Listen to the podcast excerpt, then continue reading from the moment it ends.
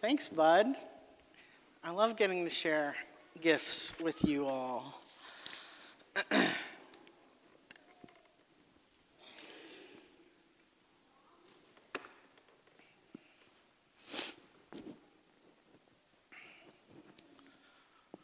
May the Lord be with you. Let's pray.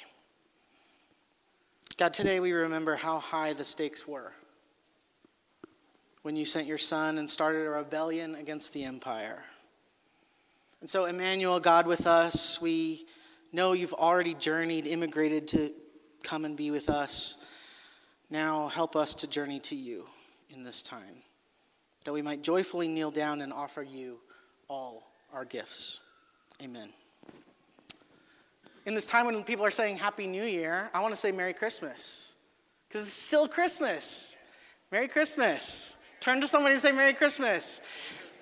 We're, we're still in the 12 days of Christmas until tomorrow when the church calendar uh, recognizes, uh, as, as Susan said, Epiphany Sunday.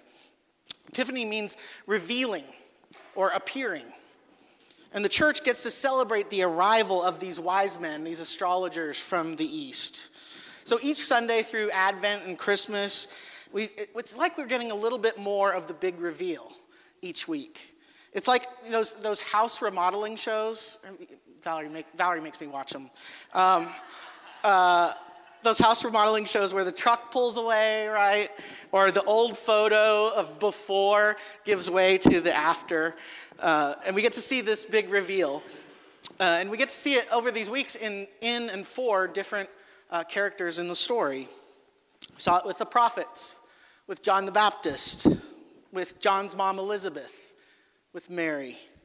On Christmas Eve, we looked at the part that the part that's often hard to, to get through, the genealogy.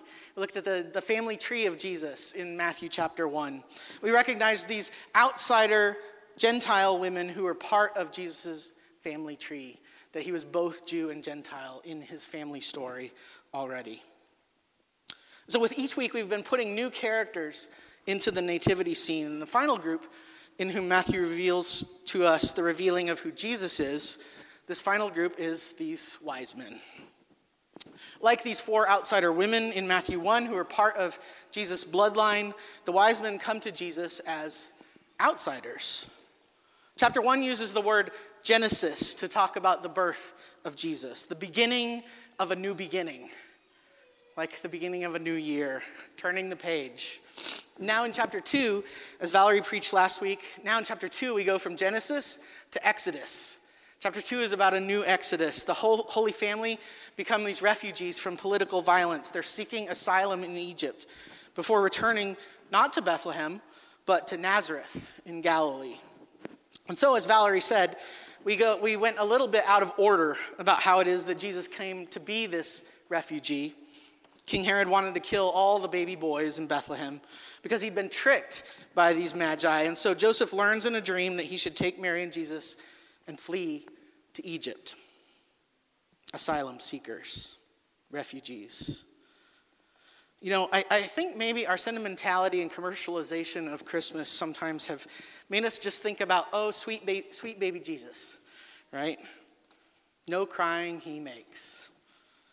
We think maybe, oh, a baby is safe, unthreatening, we think. Now, any new parents learn that a baby actually is a threat, provoking change from your old way of life. But we forget that and just go goo goo over the baby. It's like we read Matthew chapter 1. We sometimes might read uh, Matthew chapter 1. Maybe we skip that genealogy part, though I hope now you have new eyes for it. And then we stop at chapter 2. Genesis we like, Exodus gets scary and uncomfortable. But here in chapter 2, we learn through the arrival of the wise men that Jesus actually is a threat we don't know that there were three magi, we just know that they had three gifts. So we know that they're astrologers of a sort, Gentiles coming from the far off east. They follow this star, they make this long pilgrim journey. They show up at the place that you first look for a king, the palace, the center of all the action and power, right there in the capital, Jerusalem. And they na- naively ask, they, they ask, Where is this one born king of the Jews? We saw his star. We've come all this way to worship and honor him. It's a little like they, they show up and they say to Herod, this puppet for the Roman Empire, they come, they come up and they say, well, Herod's there as a puppet to keep an eye and a hand on the Jewish people. And then they show up and they say, it's like they say, Who's in charge here? Can I speak to your supervisor? Now, when someone says, if this has ever happened to you in a job, when someone says, Can I speak to your supervisor? when you are the supervisor, one, you know that they don't like how you're handling your authority. And two, they're looking for a higher authority who might be more helpful or at least more palatable. So, of course, Herod sees this baby with not just a rumor, but a supernatural star. This baby is a threat. So, where's the threat embodied? To those who know the tradition, who knew the prophets, you would think that this would be something that the acting king of the Jews would want to know. So, I, I think he must be either pretty arrogant or pretty lazy. But the scribes know. They say, well, the prophet Micah said Messiah is going to come from this little backwater town called Bethlehem. See, I would think that if you knew that, that would mean that King Herod and Rome would want to have Bethlehem on like lockdown, walled off, constant surveillance. But part of how rebellions and revolutions work, friends, is they get overlooked and underestimated by the powers that be. Psh, Bethlehem. Why bother? No matter what the scriptures say, our eyes tell us nothing much ever comes from Bethlehem. But maybe Herod thinks, maybe I should get the wise men to be my unwitting spies just in case. So I like to say that here, Epiphany Sunday, I don't always, I don't often say that the Lord be with you, but it seemed right today. Because in this story, I think we have the original Star Wars. The star in the sky, this baby in a feeding trough, They've set off political dynamite. So I haven't yet seen uh, the new episode 9, the conclusion of the Star Wars saga, The Rise of Skywalker. But this Christmas season, I was just hearing from a few of you that it's good, so I, I, I got to check it out, especially after preaching the sermon. But this Christmas season, it was, it was one where uh, I got the gift of my kids encountering Star Wars for the first time. So on Christmas Day, we watched the original 1977. So we made sure we knew older than mom, but not older than dad. Uh, I was a baby. Uh, we watched A New Hope. And I saw again how Star Wars echoes the Jesus story. Long, long ago, in a Galilee far, far away. The original episode, the return of the Magi. There's an empire who's ruled by a Dark Lord Vader. The empire is ready to destroy any territory that it cannot occupy. There's this tiny rebellion against that empire. There are Jedi, these strangely spiritual sages who can tap into a supernatural power with the Force. This force that's all around if only you can learn to see it and be part of it. There are messengers who bring dreams and visions from afar. Here they are these droids, R2D2 and C3PO, who bring the message from Princess Leia Help me, Obi Wan Kenobi. You're my only hope. There's a young boy in a backwater place who leaves his small, dusty farm to join Obi Wan, who teaches him the ways of the Force, who remains with him even after his body dies. There's an empire, and there's a resistance. And if you don't actively resist with the help of spirit and friends, you and yours are probably going to either get destroyed or swept up into the ways of the empire. And I got to see this all again through these fresh eyes of Jacob, who's four, and Caleb, who's almost eight. And it was awesome. And if you know my kids, there were also lots of questions. Who is this? What are they doing? Is, that a, is this a good guy or a bad guy? Jacob's been asking a lot about good guys and bad guys lately. He said he, he, that's what he wanted for Christmas. He said he wanted good guys and bad guys for Christmas. Uh, what, we knew that what he meant was this package of 10 little Star Wars figures five from the Empire, five from the Rebellion.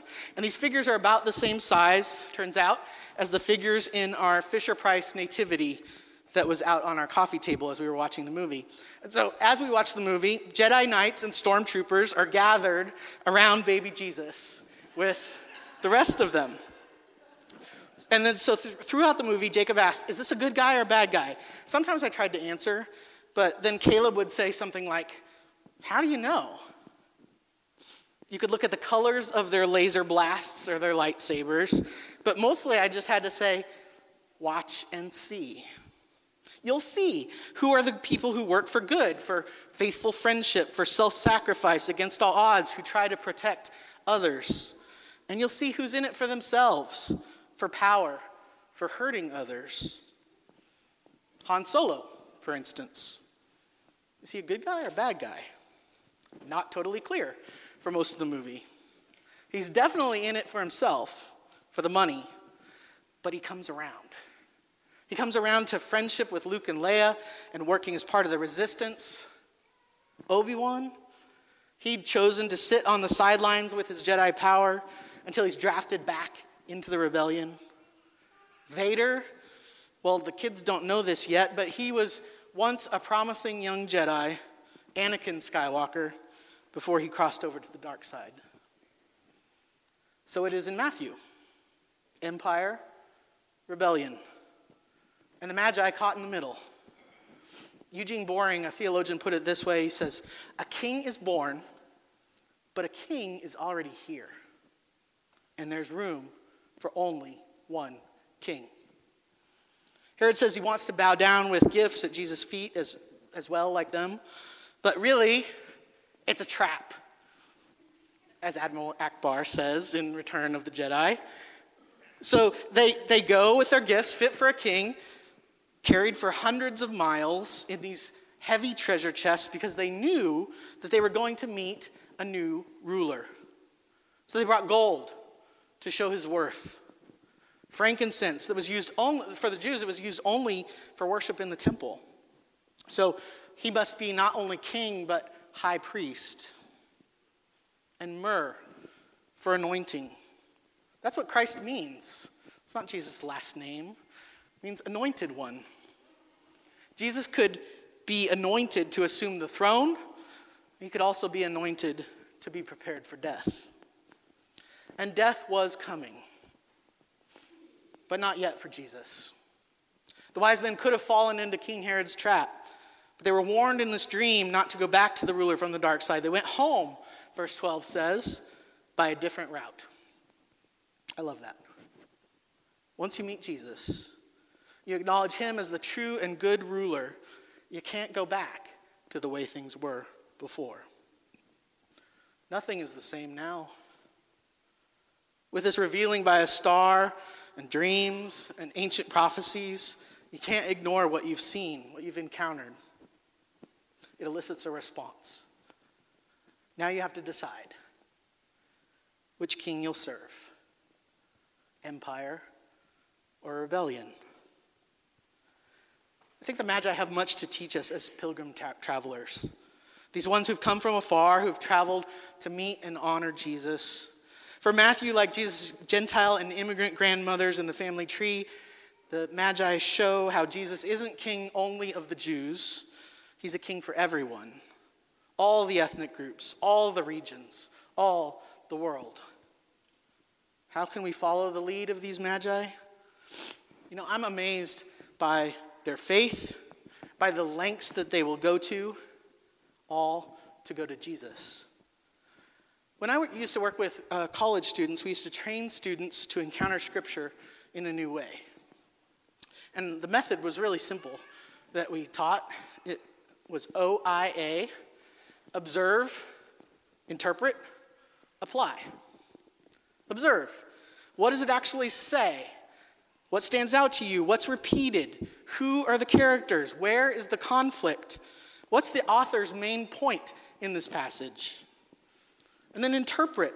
Okay, so we saw what does it say? Now we say, what does it mean? How is this understood in its original cultural and religious context? Who are these people and places? Why does the author put it this way and not some other way?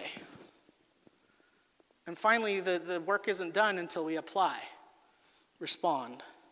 What does it mean? What does it say? What does it mean? And now, what does it mean to me, to us?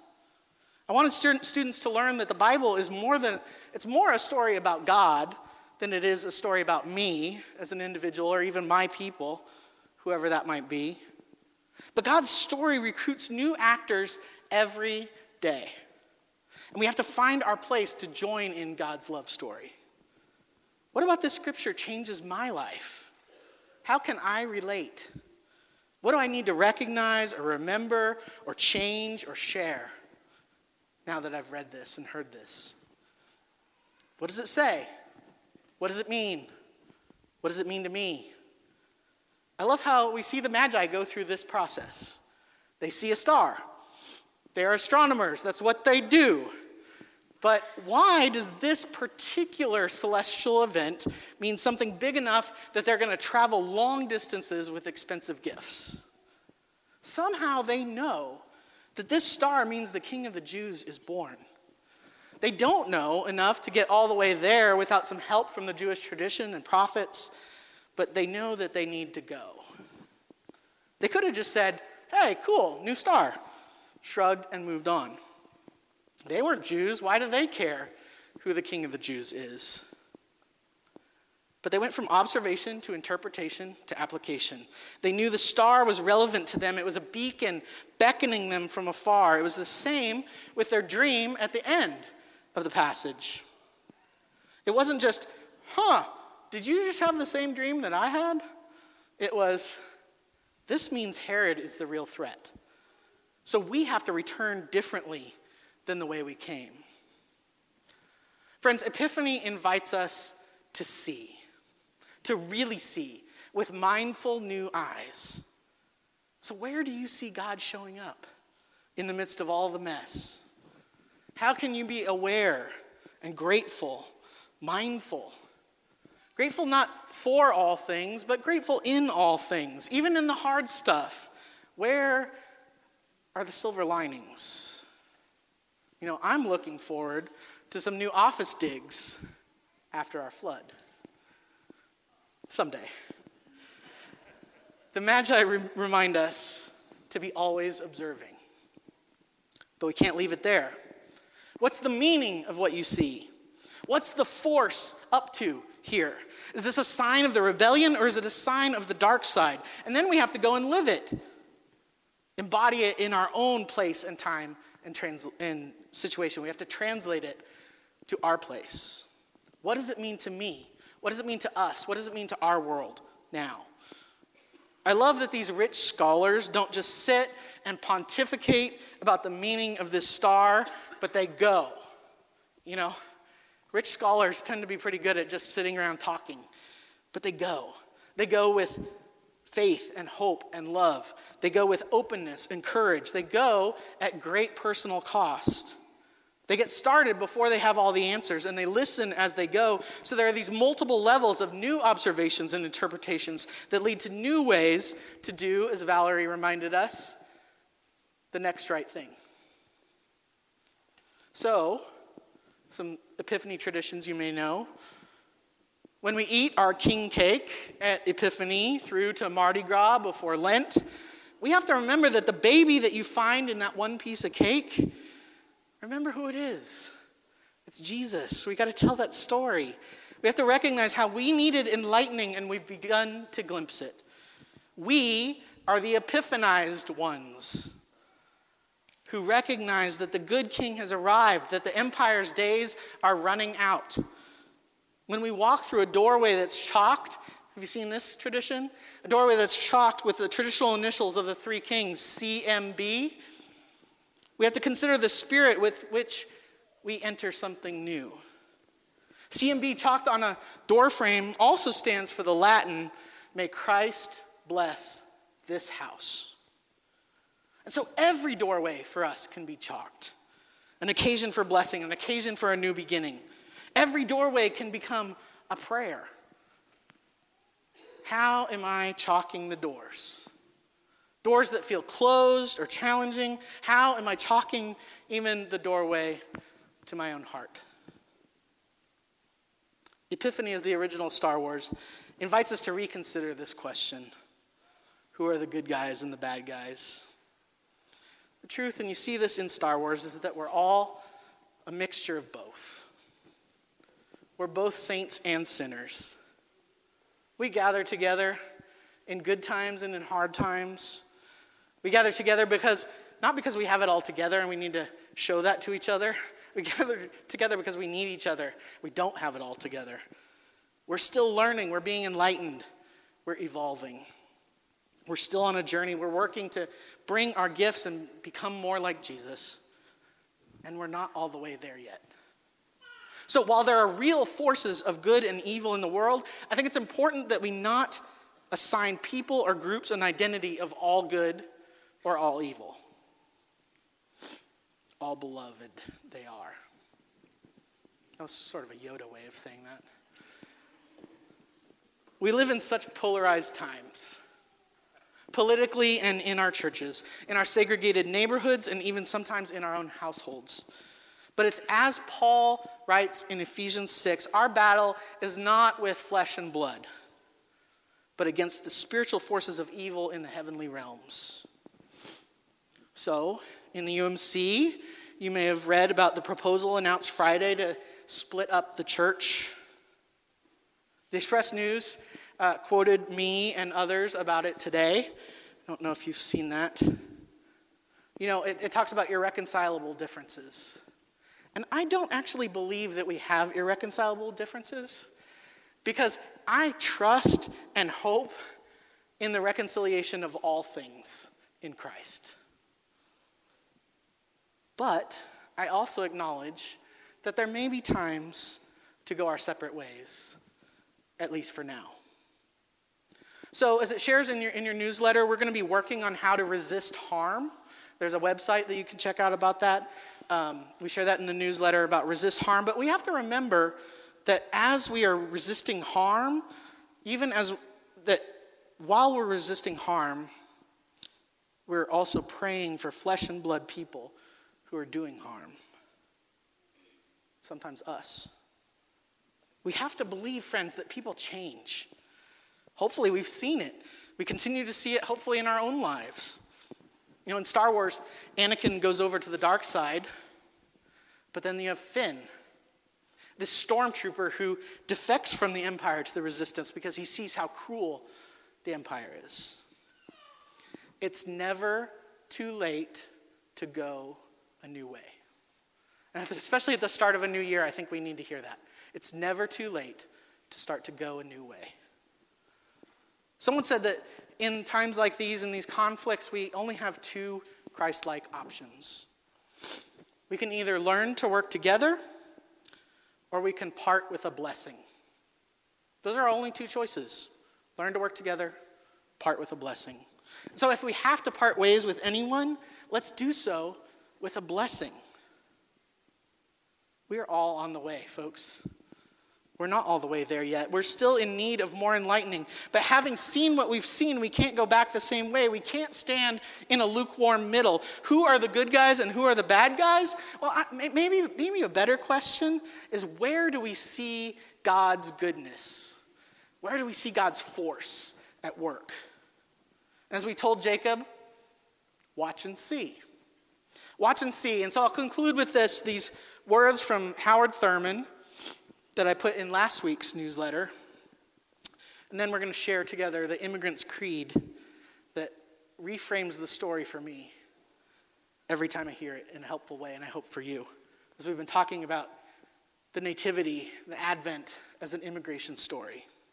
So, Thurman, uh, who is a mentor to uh, Martin Luther King, writes this When the song of the angels is stilled, when the star in the sky is gone, when the kings and princes are home, when the shepherds are back with their flocks, the work of Christmas begins to find the lost, to heal the broken, to feed the hungry, to release the prisoner, to rebuild the nations, to bring peace among the people, to make music in the heart.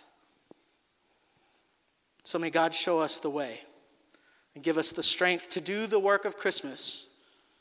May God shine a light into every heart, including mine. Amen. And so we will continue. Uh, I'll invite you to stand as you're able. We don't often do uh, creeds as a church, um, and we want to be open. And uh, sometimes some of us have had bad experiences that feel um, dogmatic. But I, I, I really love how this creed kind of tells the story in a new way that I need to hear. And so let's share it together.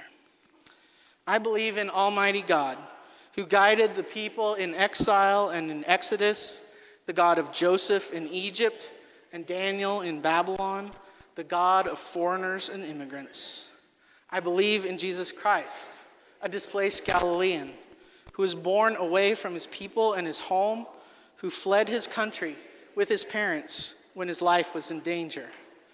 When he returned to his own country, he suffered under the oppression of Pontius Pilate, the servant of a foreign power. Jesus was persecuted, beaten, tortured, and unjustly condemned to death. But on the third day, Jesus rose from the dead, not as a scorned foreigner, but to offer us citizenship in God's kingdom. I believe in the Holy Spirit, the eternal immigrant from God's kingdom among us, who speaks all languages, lives in all countries, and reunites all races. I believe that the church is the secure home for foreigners and for all believers. I believe that the communion of saints begins when we embrace all God's people in all their diversity. I believe in forgiveness, which makes us all equal before God, and in reconciliation, which heals our brokenness.